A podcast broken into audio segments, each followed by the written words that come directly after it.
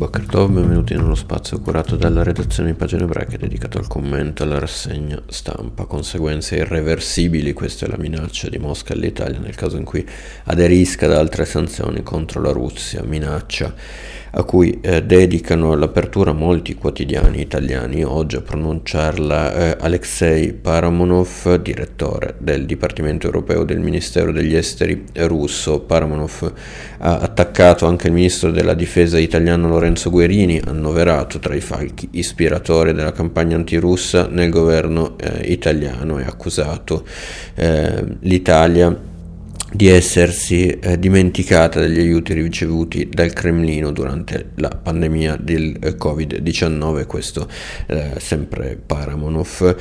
E eh, davanti a questo attacco il governo italiano ha fatto quadrato, scrive il Corriere della Sera, piena solidarietà al ministro Guerini, la reazione del premier Mario Draghi, il paragone tra l'invasione dell'Ucraina e la crisi pandemica in Italia è particolarmente odioso e inaccettabile. Per Massimo Franco quella di Mosca è stata una rozza intimidazione che dimostra come il Cremlino tema l'unità europea dimostrata nei suoi confronti dopo eh, questa invasione dell'Ucraina che ormai è arrivata al venticinquesimo eh, giorno. Un conflitto, eh, come sapete, molto sanguinoso, che eh, continua a colpire eh, le città eh, le città ucraine. Mariupol è diventato il simbolo della ferocia eh, dell'aggressione russa. Qui eh, in queste ore è stata colpita una scuola rifugio, secondo le autorità ucraine c'erano quattrocento persone al suo interno a Mariupol. Poi il Corriere della Sera parla di pulizia nazionalistica, chi è contro Mosca se ne va e non è eh, tra Tenuto, chi resta è rassegnato con, eh, o contento della presenza di Mosca. Il racconto degli inviati eh, di, eh, del Corriere proprio eh, nei pressi della città, perché Mariupol, come sapete, è proprio sotto assedio e sotto un pesante bombardamento. Sulle, sempre sul Corriere della Sera un altro inviato, eh, Lorenzo Cremonesi, riporta dei racconti di violenze efferate per eh, spaventare la popolazione ucraina, con stupri e uccisioni commesse dai soldati russi eh, contro rappresentanti delle autorità locali proprio ucraine. Nonostante tutto questo, l'avanzata dell'esercito di Mosca, che prosegue nei bombardamenti indiscriminati, ancora rallentata la resistenza proprio eh, degli ucraini, che potrebbero ottenere presto un ulteriore sostegno occidentale, racconta sempre il Corriere della Sera. Eh, aff- rispetto invece al quadro eh, per così dire geopolitico, per il direttore di Repubblica Maurizio Molinari l'orizzonte di questa saldatura eh, della saldatura europea coinvolge in realtà tutto l'Occidente, con gli Stati Uniti che hanno ripreso un po' la guida dopo i recenti sbandamenti, in particolare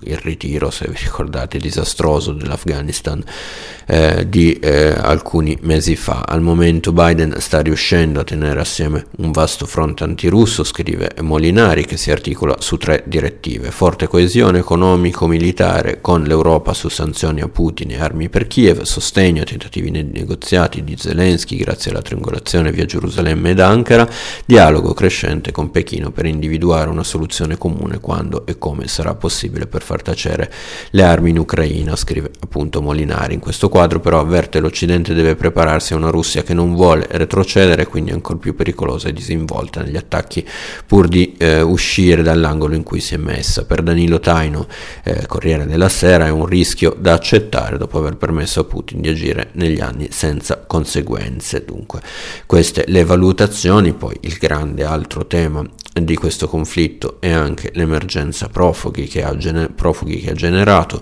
Finora abbiamo molto improvvisato, invece abbiamo bisogno di un sistema organizzato, abbiamo assolutamente bisogno che Unione Europea e Nazioni Unite siano presenti qui con istituzioni internazionali che gestiscano questa emergenza meglio di quanto possiamo farlo noi sindaci. Così al Corriere della Sera Rafał Trzaskowski, eh, sindaco europeista di Varsavia, che chiede aiuto a eh, Unione Europea appunto e Nazioni Unite per far fronte all'emergenza dei profughi ucraini in fuga dalla guerra.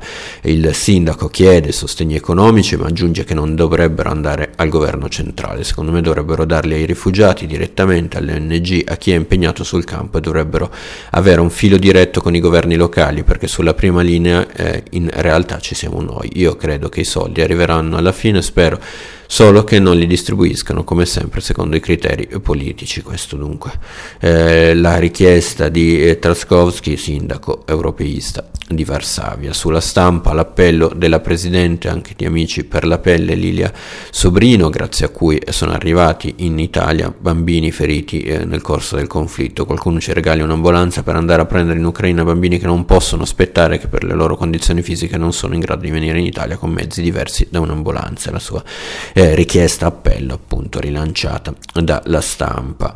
Intanto eh, continua la propaganda martellante del governo russo, eh, come racconta oggi Repubblica. In patria tutti, dove tutti gli spazi pubblici e privati eh, sono di fatto gestiti in modo da manipolare l'informazione sulla guerra in Ucraina. La retorica presenta eh, Mosca come in lotta con le forze naziste di Kiev e paragona il trattamento dei russi in Europa alla persecuzione degli ebrei, eh, racconta Repubblica, che poi intervista anche la scrittrice eh, Katia Petrovskaya, u- ucraina di madrelingua russa e di origine ebraica, così si descrive lei stessa. E eh, appunto a Repubblica eh, Petrovskaya spiega: i russi non sanno cosa succede Succede a Kiev. Lei intanto ha scelto di fare la volontaria alla stazione di Berlino per aiutare i profughi, sono disorientati spesso e il loro primo viaggio all'estero non hanno niente tranne i vestiti che portano addosso. La sua eh, testimonianza. Io vi ringrazio per l'attenzione, vi do appuntamento ai prossimi approfondimenti a cura della redazione di Pagine Ebraiche.